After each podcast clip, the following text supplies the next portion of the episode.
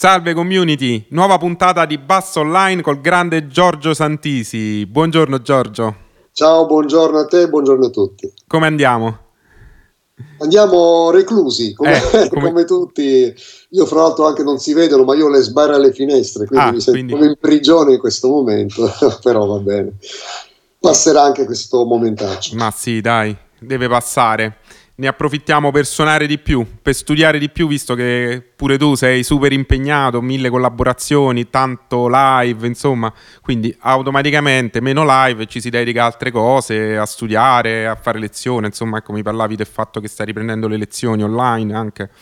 Sì, sì, mi sto organizzando, è una cosa, come dire, nuova anche per me, perché ho sempre amato proprio il contatto umano, ma questo in tutto, anche nelle registrazioni, cioè ho, fa- ho mandato per esempio delle sessioni di registrazione fatte da me a casa, però mi piace essere in studio, parlare col fonico, fare delle scelte insieme. L'interazione umana per me ha un altro valore, però visto che i tempi sono questi, adesso dobbiamo anche adeguarci, quindi abbiamo la tecnologia e la usiamo. Certamente, certamente. Uh, allora Giorgio, io direi partiamo proprio facendo due chiacchiere su di te, eh, come abbiamo fatto un po' con tutti. Mi piacerebbe ecco, sapere un po' eh, di come inizi, come ti avvicini a questo strumento, le tue prime collaborazioni. Ho letto nella tua biografia che tu hai lavorato molto nell'area partenopea all'inizio, un sacco di collaborazioni lì.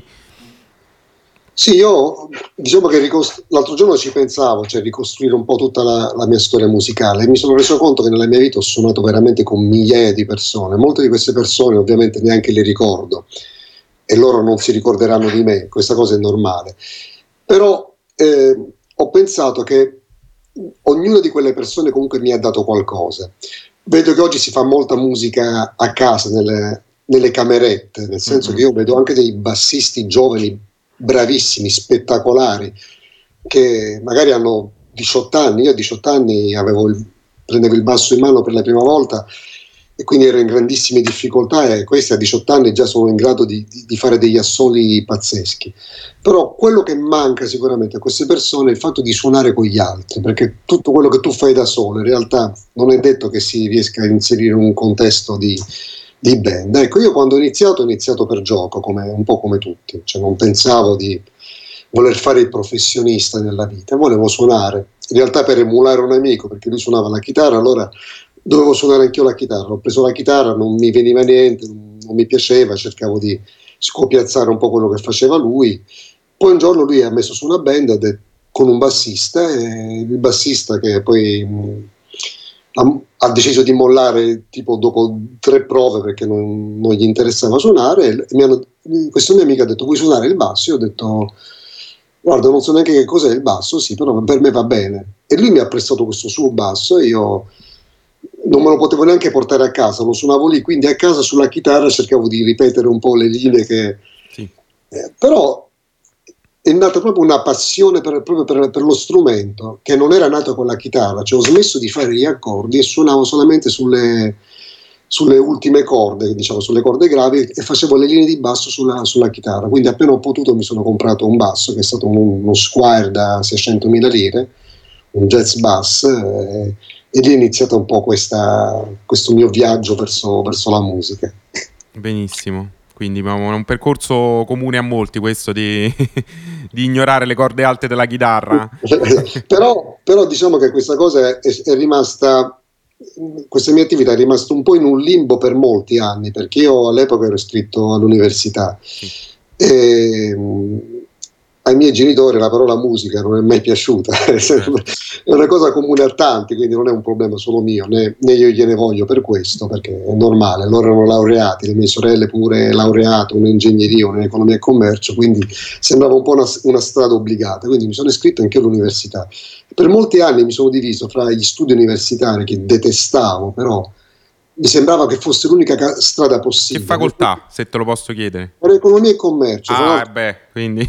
A volte mi schiaffeggerei perché io avevo, avevo 20, praticamente mi mancavano tre esami, avevo la media del 28, però a un certo punto ho avuto proprio un rigetto verso gli studi universitari, ho detto io non voglio fare questo nella vita. Certo. Però è una decisione che ho preso praticamente a, a 28 anni, quindi molto tardi Sì. Cioè, per dieci anni ho studiato, ho dato esami, ho fatto il servizio civile, quindi sono stato un anno lontano da, da tutto praticamente. Rientrato dal servizio civile ho detto io non voglio più dividermi fra la musica e una cosa che non voglio comunque fare nella vita, al di là del, del pezzo di carta. Cioè, ho pensato se devo perdere un altro anno della mia vita per fare una cosa che comunque non vorrò fare, per me è un anno di vita perso. Certo. Quindi ho avuto questo rigetto magari sbagliato, non lo so, ma io non riuscivo più a, ad aprire i libri a studiare, dopo aver studiato migliaia e migliaia di pagine di diritto commerciale, non riuscivo più a studiare. Ecco, il mio grande rammarico non è stato quello di aver mollato l'università, è stato quello di aver buttato degli anni preziosi in cui potevo studiare musica. Certo. Perché io ho studiato tantissimo da autodidatta, quindi ho suonato veramente con tantissima gente ho iniziato a suonare a 18 anni e a, e a, a 21 anni ho fatto il mio primo tour, chiamiamolo così, sono andato in Australia con Rosanna Fratello, quella che cantava Sono una donna, non sono una santa. Mm-hmm. Eh, quindi mi sono subito proiettato nel mondo proprio del, del lavoro. L'anno dopo ero con, con, Gianni Nazzaro che aveva fatto Sanremo, quindi per me erano tutte esperienze, accumulavo esperienza su esperienza, però non sapevo leggere una nota di musica, non sapevo niente di, ar- di armonia, su- suonavo tutto orecchio, oppure c'erano i miei amici che mi spiegavano guarda questa cosa falla così. Quindi diciamo che da un lato non, non ho sviluppato una, una, parte importante che è quella della lettura, che poi ho preso anni dopo, però l'elasticità mentale che, che si ha quando si è giovani è diversa. Certo. Cioè, quando tu studi certe cose quando hai 15, 16 anni, 17 anni, ti rimangono per tutta la vita. E poi tu lo sai, la lettura è una cosa che va sempre praticata. Eh, però ho praticato invece molto l'orecchio, cioè nel senso non ho mai fatto gli esercizi di ear, eh, ear training del tipo eh, che accordo è questo, Major 7. Io suonavo con delle persone che suonavano dei brani che non avevo neanche mai sentito in vita mia e dovevo subito al volo trovare quello che dovevo suonare. quella è la migliore scuola. Quella, scuola, è quello il vero ear training, caro Giorgio. Esatto, è sul palco, quindi senza possibilità di Non l'app sul telefonino. Perché là o azzecchi l'accordo o sei fottuto, c'è o poco da fare. Tutto. Quindi quella è stata una, una, palestra unica ed è stata poi quella cosa che mi è rimasta, nel senso che ancora oggi c'è una parte del mio cervello che, che ancora funziona bene, che è quella della memoria, fra l'altro musicale. Sì. Cioè io non mi ricordo dove ho parcheggiato la macchina ieri, e questo è un problema perché adesso l'ho parcheggiato un mese fa e quindi ah, yeah. devo andarmela a cercare però mi ricordo brani che ho suonato vent'anni fa, cioè mi ricordo esattamente il brano, la posizione, quindi la, la memoria musicale eh e, e, e, l'orecchio sono delle cose che comunque mi sono, mi sono, rimaste perché sono cose che ho fatto in gioventù e quindi sono rimaste ben sviluppate, per fortuna. Ottimo. Senti, eh, tu hai collaborato con tantissimi artisti, proprio un elenco infinito. Una collaborazione mi ha incuriosito parecchio. Ho detto questo glielo devo proprio chiedere a Giorgio con Pee Wee Ellis, il, l'autore della famosa The Chicken con cui hai fatto un tour europeo. Tutti esatto. pensano che The Chicken è di Pastorius e di Pastorius in realtà è di questo sassofonista che suonava con James Brown. Quindi e ho detto voglio chiedere a Giorgio com'è stata questa esperienza. Guarda, allora innanzitutto mi vergogno a dirlo, ma anch'io ero convinto che, che The Chicken fosse di Pastore. Quando quindi mi chiamò questo mio amico, mi ha detto: Senti, ci sarebbe da fare il tour europeo nei club con Pigui Ellis. E io ho detto, e chi è? Cioè, cioè, io in realtà non suono più jazz da tanti anni, però avevo iniziato nella prima pa- fase col jazz, quindi studiando anche gli standards, sempre a orecchio, sempre guidato magari da, da qualche amico che ne sapeva più di me, perché suonare con quelli più bravi è la miglior palestra, certo. quindi io cercavo di suonare sempre con quelli più bravi. Quindi io non conoscevo Pee Wee Ellis, lui ha detto, no, Pee Wee Ellis è un sassofonista ha scritto dei brani come The Chicken, Cold Sweat, eh, ha firmato anche I Feel Good, ho detto ah però, quindi, no, quindi mi sono andato a documentare, ho, ho scoperto anche un po' la, la, sua storia e quindi mi sono anche come dire un po' intimidito perché ho detto certo. che devo suonare The Chicken con, con quello che l'ha scritta, scritta certo. Quindi sono andato alle prove molto, molto intimidito, anche perché lui è arrivato in Italia, noi abbiamo fatto praticamente due giorni di prova, uno o due giorni di prova veloce, mm-hmm. con tutta la band che ho conosciuto in prova, fra l'altro con dei musicisti sensazionali, eh, c'era Daniele Santimone alla chitarra, che è un chitarrista di, Fe- di Ferrara, lui è arrivato senza sapere un pezzo, a, con le parti le ha lette tutte a prima vista, mi sono rimasto, ho eh provato l'invidia, però le ha suonate bene, cioè lui le ha suonate benissimo, un chitarrista jazz fantastico e anche un'ottima persona, quindi io ero molto intimidito e poi avevo studiato quindi i pezzi, li avevo scaricati, le parti che mi avevano mandato, anche l'audio, quindi cercato, avevo cercato di entrare molto nel mood, quindi ho fatto tantissimi ascolti, soprattutto di, James, di James Brown, e durante le prove lui mi guardava, mi guardava in continuazione. E io che sono poi in realtà sono un timidone, un insicuro, pensavo dentro di me, non gli piace, non gli piace, sto sbagliando, non gli sta piacendo.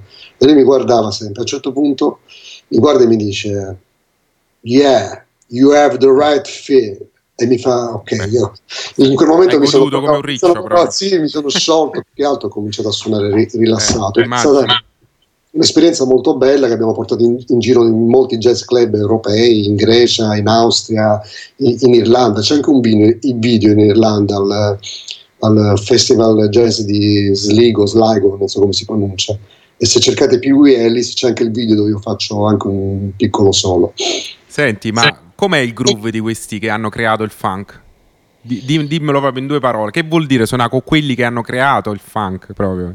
Allora, eh, per me è stata un'esperienza importantissima perché per due motivi. Uno perché lui viene dalla scuola eh, di James Brown e quindi ha patito, James ha patito Brown, un certo. personaggio come James Brown, però ne ha preso anche le, le cose positive. Eh, a un certo punto c'era da suonare un brano ehm, dove il groove principale era proprio il classico groove eh, funky, quindi tada, tada. Yes. Perfetto, allora io parto tutto, comincio a suonare tada, tada, tada, tada, tutti i miei bei giretti, non tanta roba, però a un certo punto lui si gira e mi dice guarda, vuoi fare funky? Suona solo il groove principale, quindi tada, tada, fai questo tutto il brano. La, ha detto let the drum player uh, make all the shit inside, dice fai, fai fare tutti Chiaro. i giochi al batterista, tu fai solo questo. Eh certo. Allora io ho detto è lui il capo, devo farlo, quindi sono così. Quindi mi sono messo, ho cominciato un minuto, due minuti, tre minuti. Al quarto minuto entri proprio in un loop mentale dove cominci a muoverti, a ballare e capisci che proprio il senso della musica è quello, sì. che tu, cioè una cosa che ovviamente da bassista sapevo, però e lì è proprio estremizzata, cioè devi fare una sola cosa e farla bene per tutto il brano. Sì, sì. L'altro giorno ho visto praticamente un, un video di Leland Sklar che suona praticamente Stratus di sì, sì. Billy Cobham e tutta la durata del video non fa altro che fare il giro principale. Solo quello, solo quello, non fa altro, non, colo- non, mette nessun tipo di colore, variazioni, fa solo quello. I grandi insegnano... E, e, e non è facile perché per fare quello davvero bene tu devi disconnettere completamente la parte razionale della mente. Cioè entri proprio in un flusso, una sorta di medit- stato meditativo, no? Esatto. Perché davvero quello ti porta, la ripetitività eh, era anche il sistema che si usava nelle tribù per entrare in trance, no? Con i tamburi, tunta tunta, cioè alla base c'è proprio questo concetto di ripetizione. Quindi esatto. bisogna essere in, in, grado di farlo, non è facile. Devi entrare in trance, devi entrare in trance, eh. hai detto proprio bene. e l'altra cosa positiva per chiudere questo discorso è che mi sono reso anche un po' conto della, come della grandezza di queste persone anche un po' della piccolezza degli italiani sì. su certe cose, di molti musicisti, perché poi magari eh, arriva questo che ti dice you have the right feel, yeah, cioè non aveva bisogno di dirtelo, poteva anche non dirti niente e mi ha fatto più volte i complimenti durante la tournée sulle, anche sui, sugli assoni dove io mi sento molto insicuro perché io non sono un jazzista, quindi per me l'improvvisazione è una cosa... Però fai dei soli spettacolari. Marginale. Te lo dico da bassista, quindi stai tranquillo. I miei, I miei, soli sono, non hanno un, frase, un, fraseggio jazz, hanno un fraseggio molto, molto funk, un, un po' rock. Un fraseggio tuo però. Quello è importante. Quindi io cerco di essere me stesso. Lui mi ha fatto più volte complimenti. Quindi la grandezza di questi, poi magari suoni con gli italiani che ti dicono eh ma suona un po' più il funk si suona un po' più indietro sì, sì, quell'accento, quella, un po' quella saccenza quindi eh, questa cosa poi la fanno soprattutto con le persone che io, non, io sono una persona molto sicura de, diciamo, di me, però sono anche timido, quindi in genere non dico a nessuno quello che deve fare, cioè, mi piace certo. rispettare. Io se suono con te non ti dico suona così, a meno che non sia una cosa veramente a servizio della musica e trovo sempre il modo per dirtelo. Invece nell'ambiente musicale ci sono delle persone che pur non avendo i titoli ti devono dire come devi fare le cose. Purtroppo Però da quel momento... Da siamo quel momento, il paese delle etichette noi. Da quel momento io ho aspettato con ansia che qualcuno mi dicesse ma il funk dovresti stare un po' più... Ho detto guarda che ho suonato col sassofonista di James Brown che mi ha detto che il funk si suona così. Quindi da quel momento Chiudo. discussione chiusa. chiusa cioè, la questione. Grandissima. Che poi se, uno sente James Brown effettivamente è così anche pezzi tipo Sex Machine, praticamente che rappa, che praticamente è un riff continuo, ripetitivo, quasi ipnotico. Esatto, e poi non è vero che sono sempre seduti sul tempo, cioè non sempre hanno quell'andamento, dipende dal brano che stai suonando, su alcune Vero. ritmiche, alcuni brani invece erano molto avanti sul tempo, Vero. quindi eh, devi semplicemente entrare poi soprattutto nell'interplay, perché tu non suoni da solo, non sei con un metronomo, certo. sei con quattro persone che devono costruire un sound, quindi bisogna essere veramente insieme in quel momento. E chiaramente in quel momento noi eravamo tutti insieme su di lui, perché non facevamo altro che guardare lui e capire se, se il nostro modo era giusto. Lo capivi anche dai suoi gesti dalle sue espressioni.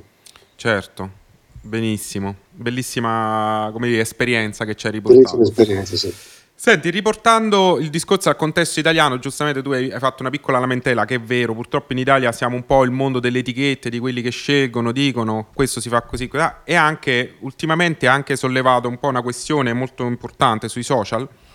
Siamo come musicisti anche molto poco attenti alla categoria. Nel senso, io ho apprezzato tantissimo questi post che hai fatto dove appunto stai cercando un po' di perorare la causa dei musicisti che sono un po' l'ultima categoria in questo periodo purtroppo, dimenticata sia dal governo eh, sia da se stessi a quanto pare, no? Perché ci stanno tutti questi balconi musicali ma alla fine ci sarebbe poco da, da uscire sul balcone e ridere. Eh, ci puoi dire due parole a riguardo? Lascio a te la parola. Allora, il discorso sarebbe lunghissimo, io cerco di, di sintetizzarlo. Allora, innanzitutto non è la prima volta che io faccio un, un, appello del genere, sebbene io mi fossi eh, proposto anni fa di non farlo mai più. Perché anni fa lanciai un appello molto simile, eh, invitando i musicisti a fare, ehm, diciamo, unirsi e quindi associarsi anche in un'associazione che non nomino perché non voglio fare pubblicità, però, perché ce ne sono tante di valide. Eh, invitai ad associarsi e c'era persino l'associazione gratuita in questa associazione. L'importante era avere dei numeri per portare un po' di istanze. Eh, io feci questo appello su Facebook, feci una nota, questa nota ebbe eh, moltissime condivisioni, devo dire, molte più di, dell'ultimo che ho fatto adesso. Ebbe quasi mille condivisioni, sono tantissime, molte visualizzazioni, tanti mi piace. Eh, dopo un, un, mesetto circa mi chiama il, il responsabile di questa associazione che mi ringrazia molto per l'appello e mi dice dai sei riuscito a portare un po' di iscritti all'associazione? Ho detto, e ho detto sì dimmi, dimmi un numero. E lui mi ha detto guarda una ventina di soci ordinari stiamo parlando di 10 euro di tessera all'anno e un centinaio di soci eh, sostenitori simpatizzanti quindi con la tessera gratis c'è un appello condiviso da quasi mille persone ha portato solo 120 iscritti di, iscritti, di cui 100 gratis. Questo ti fa capire un po' come siamo messi. Sì, cioè, sì. È facile con, cliccare su condividi, ma poi se alla fine non, non ti interessi, non si va da nessuna Vero. parte. L'altra cosa che mi è dispiaciuta tantissimo è che io scrissi, adesso non ricordo a chi, perché sono passati molti anni, però scrissi a molti musicisti eh, di, qual- di, quelli inseriti, perché io non mi considero un musicista del giro, Faccio, ho fatto molte cose belle, però non sono uno che va in tour con Ramazzotti certo. o con la Pausini o, o con Vasco. Ho scritto a molte di queste persone e non mi hanno neanche risposto. Cioè io cercavo più che altro dei, dei testimoni, ho detto se voi, questo mio appello va bene, ma se un appello del genere lo fate voi che siete importanti, la gente vi ascolta perché ognuno di voi ha delle pagine con migliaia e migliaia di, di persone che vi segue e vi ascoltano, non mi hanno neanche risposto. Adesso quelle persone sono a casa, come me. Cioè in questo momento siamo messi tutti così, non possono fare tour, le lezioni le possono fare solo online, in studio di registrazione per il momento non ci possono andare, forse fra un mesetto ci potranno andare, però soprattutto quelli che magari avevano 3-4 tour in previsione eh, non, non, li possono fare. Quindi adesso anche loro sono messi così. E quindi se, se non è adesso che riusciamo a fare una, un, un'opera diciamo, di, di, aggregazione, secondo me non ci riusciremo mai più. Io spero che un virus non arrivi mai più, ovviamente. Eh, quindi non è che dico che per fortuna siamo in questa situazione, però dobbiamo approfittarne. Quindi il mio appello è stato quello di innanzitutto di interessarsi, perché ci sono una serie di associazioni che io poi ho nominato nel mio video, che sono note legali. SOS musicisti, ma ce ne sono anche, anche alcune cooperative. C'è un, un, un, coordinamento delle associazioni che sta cercando di portare una, eh, una proposta unitaria. Se, si trovano le informazioni sia sulla pagina di SOS musicisti che su quella di note legali. Quindi uno si può iscrivere all'associazione che vuole, l'importante è avere degli iscritti, perché se un'associazione, un coordinamento di associazioni va da un... Um, da un parlamentare, da una commissione parlamentare e, e rappresenta 500 persone, ci ridono in faccia. Certo. Se ne rappresenta 20.000, 30.000, sono 30.000 voti. Certo. I politici ragionano così, quindi dobbiamo essere anche noi furbi. E noi siamo molti più di 20.000 in Italia. Cioè io penso di conoscere solo nella mia città mille musicisti, magari anche gente che non suona per lavoro, però suonano nei locali. E questo è un altro grande problema che ho cercato di, di portare fuori nel mio appello. Cioè, il problema è che abbiamo sempre pensato tutti al nostro orticello. Il grosso turnista si è sempre disinteressato di chi suona nei locali, tanto che gli importa, va in tour. Quello che suona nei locali si è sempre disinteressato, e magari che suona per lavoro nei locali, ha sempre visto male il dilettante che suona nei locali, anche perché la parola dilettante è usata in modo un po' dispregiativo. Sì. Però in realtà dilettanti lo siamo stati tutti. È vero. Tutti tutti da giovani abbiamo voluto suonare nei locali per divertirci, probabilmente anche noi all'inizio abbiamo suonato gratis. Io credo di essermi fatto pagare sin dalla prima serata, poco, 20.000 lire, me lo ricordo bene, però mi sono fatto pagare, però non, con, non condanno chi, magari chi suona la, mus- la, propria musica magari in un, in un pub e non si fa pagare perché magari ha meno di 18 anni. Quindi ognuno di noi guarda all'altro con sospetto e non riusciamo a fare una categoria perché ognuno, il, chi lavora con partita IVA dice il professionista sono io che faccio 300, 200 concerti all'anno e, ehm, e lavoro con partita IVA. Eh, l'altro dice no, il professionista sono io che ne faccio 200 concerti all'anno e ho la cooperativa e tu che fai 30 concerti all'anno non, non sei nessuno. Però magari quello che fa 300 concerti all'anno ha la cover band di Vasco e quello che fa 30 concerti all'anno è uno dei migliori jazzisti italiani e suona jazz. Quindi dobbiamo un attimo capire che ognuno di noi ha delle cose da dire e da dare. È difficile capire cosa significa professionista oggi, è veramente difficile. Io faccio fatica oggi a definirmi professionista perché negli ultimi due anni mi sono concentrato su un progetto originale, quindi sto scrivendo, componendo un progetto discografico. Ho un brano che su Spotify ha 50.000 streaming, ma sono cifre che non ti fanno guadagnare dei soldi. Guadagnavo di più quando magari anni fa suonavo le cover. Però come si fa a dire che anni fa quando facevo le cover io fossi un professionista o magari facevo qualche tour fossi un professionista e ora che il mio progetto non lo sono più. Io comunque faccio musica, sono un creativo, quindi è difficile dire il professionista è solo quello che vive di musica. Ok, allora in Italia posso dire che vivono di musica l'1% dei musicisti e gli altri non sono niente. E questo non è secondo me un, un principio esatto mm se noi vogliamo cambiare questo settore, che questo settore non ha regole, ha una burocrazia assurda, quindi fra EMPALS, IMPS, SIAE, le tariffe SIAE sono molto alte nei locali, quindi i gestori sono disincentivati, il diritto d'autore è sacrosanto, però le tariffe sono sproporzionate perché se un pub ha 50 posti deve pagare 120 euro di permesso SIAE, non la prende la band. Vero. Quindi le occasioni sono sempre meno e saranno sempre meno e dopo la crisi sarà peggio perché i gestori avranno ancora meno soldi. Quindi in questo momento noi dobbiamo fare unirci tutti, magari anche confrontarci con le associazioni di gestori e portare delle proposte per far funzionare questo settore, perché questo settore è fatto da grossi tour, da piccoli locali nei quali suonano, cioè anche grandi locali, ma anche piccoli locali dove suonano dilettanti, ma dove suonano a volte anche professionisti perché questa è l'ultima cosa che voglio dire, non è vero che i professionisti suonano in posti diversi dai dilettanti, perché spesso i posti sono comuni.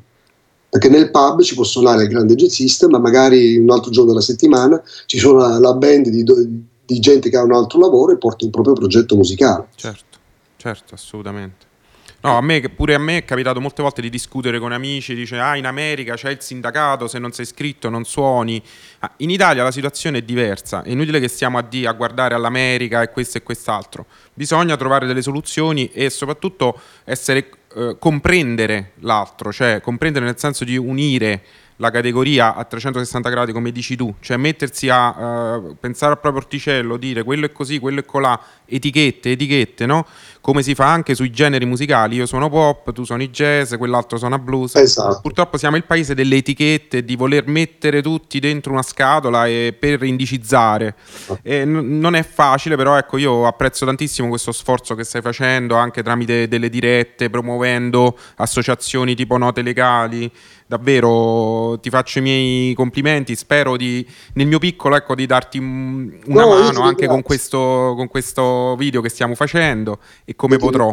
Io ti ringrazio molto, io mi auguro che, che al mio appello ne seguano altri e che siano appelli più autorevoli del mio. Io voglio che il mio appello sparisca, ma che il prossimo appello non arrivi da Laura Pausini, come è già arrivato, perché Laura Pausini, la Mannoia hanno tutti quanti detto, hanno letto un appello comune in cui hanno nominato per la prima volta i musicisti, non li hanno mai nominati, per la prima volta tutti gli artisti italiani hanno detto salvate il settore perché ci sono famiglie di tecnici, musicisti che vivono di questo, è bellissimo questo appello.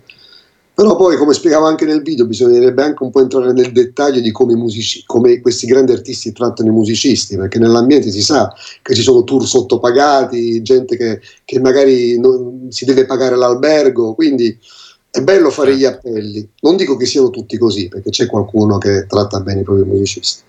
Per una buona parte sono così, quindi non è da loro che deve arrivare l'appello, anche perché la, le istituzioni li ascoltano e, e magari gli dicono sì, bello, bellissimo, bravi gli artisti italiani, però poi non segue niente. Certo. In questi giorni si sta parlando di tutto, nelle dirette, nei provvedimenti, si continua a non parlare dei musicisti, si parla dei parrucchieri, si parla de, de, degli ambulanti, degli estetisti, cioè, categorie, rispe- categorie di tutto rispetto, quindi non ci dobbiamo mettere contro nessuno, però di noi si continua a non parlare. Bisognerebbe, non, bisognerebbe fare come ha detto Roy Paci no? nell'appello che ha fatto, spegnere completamente la musica e allora se ne parlerebbe. Perché poi invece se si continua a suonare sui balconi e, e, e la percezione dell'utente medio è che siamo tutti allegri a suonare, insomma, no?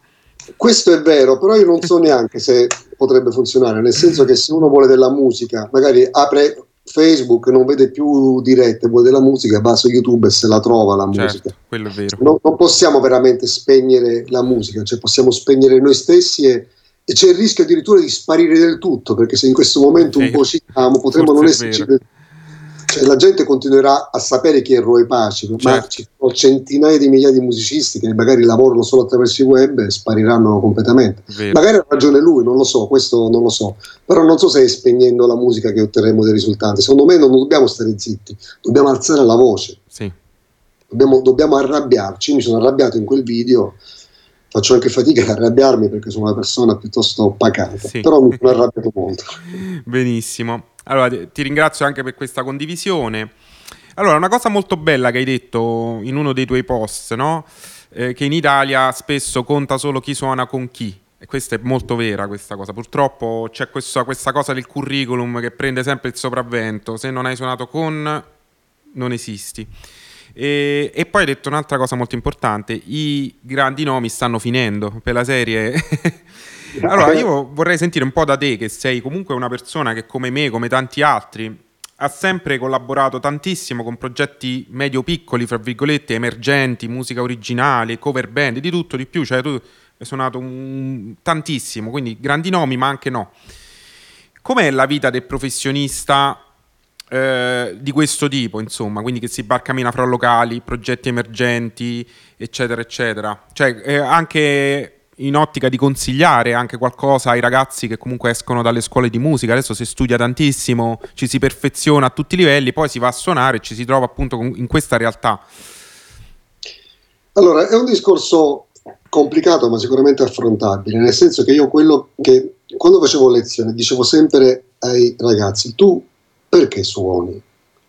E loro dicevano, c'era chi mi rispondeva, ah, io suono perché mi piace il basso, suono perché voglio acchiappare le ragazze, oppure quello che diceva voglio fare il professionista. In realtà la vera risposta è l'unica accettabile è quella della passione. Io quando ho iniziato a suonare, non ho iniziato a suonare pensando di voler vivere di musica, ho iniziato a suonare perché mi divertiva tremendamente questa cosa, quindi non bisogna mai prendere, perdere la passione. E, e, do, e io penso che i musicisti debbano recuperare anche un po' di stima di se stessi. Eh, tu hai letto il mio post di ieri, io in realtà quel post è stato un po' casuale perché stavo rimettendo un po' a posto alcune foto, mi sono saltate fuori delle foto, ho detto ah però io ho fatto questo, ho fatto questo, ho fatto quest'altro, mi sono uscite foto dei tour eh, quando ho, su- ho, suonato come supporter con Vasco, Heineken Jamming Festival, 100.000 persone, esperienze bellissime e irripetibili, mi sono reso conto che pur non avendo fatto magari dei, dei, grandissimi tour, qua in Italia abbiamo dei turnisti fantastici tipo Paolo Costa, Lorenzo Poli e tanti altri, pur non avendo fatto questo tipo di esperienza, di cose belle comunque ne ho fatte e ho conosciuto dei musicisti bravissimi che hanno fatto la metà delle cose che ho fatto io. E questa cosa mi ha fatto capire, primo, che io sono fortunato. E, e come sono stato fortunato io, sono stati fortunati anche molti di quelli che, so, che, hanno fatto più cose di me, perché purtroppo, come in tutte le cose, devi essere al momento giusto nel posto giusto. Sì. È, una, è, una, casualità, perché mh, quando io, ecco, io ho grandissima stima di, dei professionisti, dei grossi professionisti italiani, veramente, perché se, eh, si meritano quel posto, perché diciamo affrontano il lavoro come va affrontato, nel suo giusto, però è anche vero che ho conosciuto tantissimi musicisti in grado di fare quel lavoro, meglio di me, e anche almeno come loro, che non lo hanno fatto, perché non hanno avuto le stesse occasioni. È chiaro che in un panorama dove ci sono dieci artisti importanti, e nei dischi di questi dieci artisti suonano sempre le stesse dieci persone. Più, più volte queste persone suonano, più accumulano l'esperienza che gli altri non possono fare. Quindi saranno sempre più ambiti perché se tu hai fatto dieci dischi di pop importanti, se arriva un nuovo artista del pop, vorrà un bassista, un chitarrista, un batterista che ha fatto dieci dischi di pop importanti. Quindi certo. se tu non li hai fatti, non chiamerà mai te. Certo. Allora, questa cosa deve far capire che le occasioni di lavoro, fondament- quindi non è che queste persone, questi turnisti hanno cannibalizzato il settore, non è così, loro sono bravi e il lavoro non è tanto. Quindi sono entrati in un meccanismo, ci sono rimasti, alcuni addirittura ne sono usciti. Sono, noi magari ci ricordiamo di 3-4 turnisti, ma in realtà ce ne sono tanti di più che hanno fatto tante cose che in questo momento magari non stanno lavorando, non stanno facendo i tour. Certo. Quindi il musicista deve cercare di recuperare una maggior stima di sé devi pensare a se stesso come un artista. Devi dire io voglio lasciare qualcosa di, per come suono e della mia musica. Non importa se entrerò nel giro che conta, perché tanto il giro che conta conta in Italia. Al di là di quelle montagne, non sanno neanche chi è Vasco, chi è Ligabue, se non gli, gli emigrati. Quindi quello che conta qui in realtà non conta niente dovremmo cominciare a sfruttare meglio il web perché il web ti apre al mondo e quindi ti fa conoscere la tua musica nel mondo e quindi devi cercare di seguire anche un po' quelle che sono le tendenze internazionali e fare musica anche in un certo, in un certo modo. E soprattutto di dire, io nel mio piccolo voglio essere artista. Essere artista non significa vendere milioni di dischi, significa cercare di, di fare dell'arte. Molti artisti famosi sono morti poveri, sì. Van Gogh è morto povero, ha venduto due, due quadri nella, nella, sua vita, quindi bisogna capire che tu devi fare arte non per vendere, devi fare arte perché sia arte. Poi se la tua arte vende, eh, allora è importante. Quindi la musica è uguale, devi fare musica per te stesso. Se non riesci a vivere con quella musica, allora o ti pieghi i meccanismi del sistema oppure fai un altro lavoro, come hanno fatto in tanti, continui a fare la tua musica. Esatto e magari poi infatti ti, ti, daranno, ti daranno ragione. Ecco, io nel mio piccolo sono contento perché eh, non me l'aspettavo, però devo dire che nella comunità bassistica mi sono ritagliato una piccola fetta di stima, non perché suono con, ma per come, per come, come suoni, assolutamente. E questa è una cosa che mi ha dato molta soddisfazione, perché io adesso mh, rappresento alcuni marchi, però sono marchi fondamentalmente con i quali io collaboro, cioè sono amici, cioè sono quei marchi non perché mi pagano, ma perché abbiamo un, un, rapporto di stima, di collaborazione, credo, credo nel loro progetto, però ho fatto tanti anni lavorando con molte aziende, anche estere, anzi gli stranieri sono stati i primi che si sono accorti di me e, e loro mi hanno fatto lavorare, non è che mi hanno chiesto tu con chi suoni, loro mi hanno sentito suonare e mi hanno detto ci piace come suoni, ci piace il tuo modo di essere, il tuo modo di rapportarti e io ho cominciato a lavorare nel settore delle aziende dove tutti volevano magari suonare, quindi nelle fiere, Francoforte, il Disma, eh, perché volevano far vedere quanto fossero bravi, invece cercavo di essere me stesso e di far capire le potenzialità dello strumento, perché tu certo. devi far prendere uno strumento, non far capire quanto sei bravo. Esatto, bravissimo.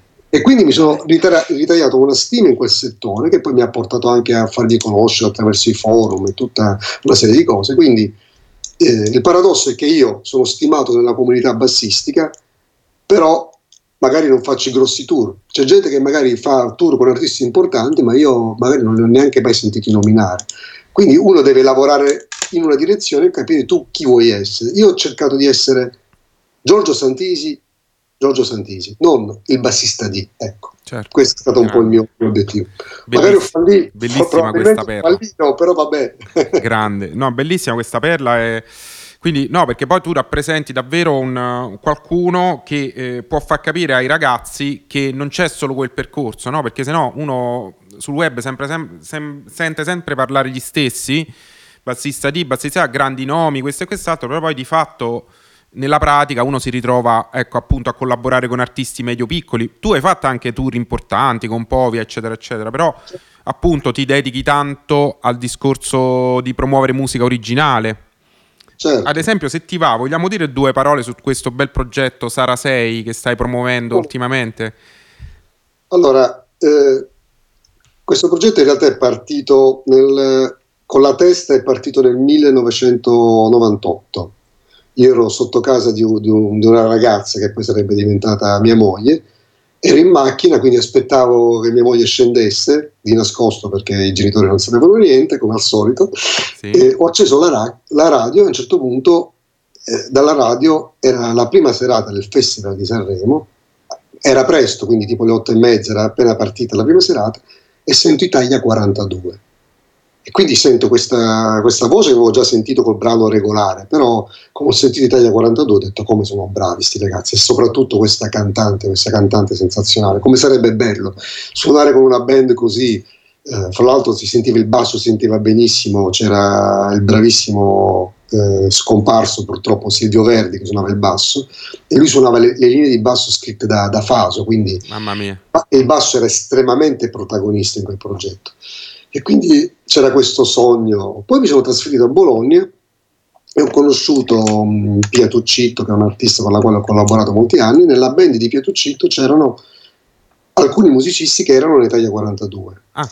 Quindi ho cominciato a, a, collaborare con loro, però non c'era la cantante con la quale loro avevano litigato perché poi Italia 42 si erano divisi. Okay. A distanza di anni, casualmente ho conosciuto lei, per cui quando l'ho conosciuta ho detto guarda io ho detto non, non ti arrabbiare, ho detto so che tu lo sai che probabilmente collaboro con i tuoi ex soci che forse voi non siete andati molto d'accordo, però ho detto sappi che sono un tuo fan del 1998. Okay lei si è messa a ridere, ha detto dai, dai, ma, davvero. E da quel momento siamo diventati molto amici e ci siamo ritrovati casualmente a, a collaborare in dei progetti, in delle band. Però lei in realtà non aveva più intenzione di fare niente come, music, diciamo, come progetto originale perché lei collaborava con un uh, arrangiatore, un nome importante che era Michele Centonze, eh, che, che, era praticamente il direttore artistico di, di Pavarotti, quindi una persona importante e quindi lavorava nel, nello studio con lui, scriveva brani con lui per i suoi artisti, ma lei non voleva più cantare. E a un certo punto mi sono arrabbiato, ho detto Sara, cioè se c'è una persona, ci sono una persona che ha diritto a cantare in Italia, quella sei tu. Perché io ho detto quando ero ragazzo due voci mi, mi colpivano, quella di Giorgia e la tua. Mamma mia. Con tutto il rispetto per le altre, perché ho detto, se io se, se ti dico dei nomi, c'è molta gente che oggi canta, nel senso io posso prendere eh, Emma Marrone, sì, sì, Alessandra Moroso, oppure ce ne sono altre, io le sento, faccio fatica a riconoscerle. Cioè, hanno un modo di cantare tutto molto, tu, tutte molto simili fra di loro, appena sento la voce di Sara la riconosco dovunque. Appena sento la voce di Giorgia la riconosco da, dovunque. E non è solo magari per il fatto di avere una tecnica che permette loro di andare più in alto delle altre, è proprio per il timbro, per il modo, il timbro è la tua voce. Se tu non hai un timbro riconoscibile, non hai una voce. Certo. E quindi, e quindi, a un certo punto le sono stato addosso per un sacco di tempo. Alla fine, dopo, abbiamo prima fatto un progetto di band che non, è, che non è andato bene perché ci sono stati un po' di dissidi interni. Io e lei ci siamo distaccati e quindi adesso portiamo avanti il progetto col suo nome d'arte che sarà 6, scriviamo pezzi eh, e anche se sappiamo che è difficile perché in Italia se non vai a Sanremo non sei nessuno, quindi puoi fare tutti i video che vuoi sul web, ma c'è sempre quella concezione del devi essere in tv per essere qualcuno, questa cosa molto, molto italiana. Noi continuiamo a fare musica, ci crediamo, abbiamo un'etichetta che ci sostiene, dei numeri interessanti per essere degli emergenti che stiamo facendo e andiamo avanti con, con passione. Avevamo molti live eh, promozionali a marzo, il virus ce li ha bloccati, quando sarà il momento li faremo. Ho capito, ma avete già pubblicato un disco? No, noi abbiamo pubblicato un singolo. Ah, un singolo, ok, eh, mi sì, ricordavo. Sì, un singolo che si, praticamente si chiama Se non sogno muoio. Eh, questo brano è un brano scritto da Sara, che io poi ho, mh, ho rifinito in alcune parti, cioè ho dato un mio contributo alla, alla musica, al testo. Il, il, brano è stato arrangiato da un mio amico pianista della zona di Bergamo che si chiama Paolo Costa, che poi fra, farà parte anche della band dal vivo.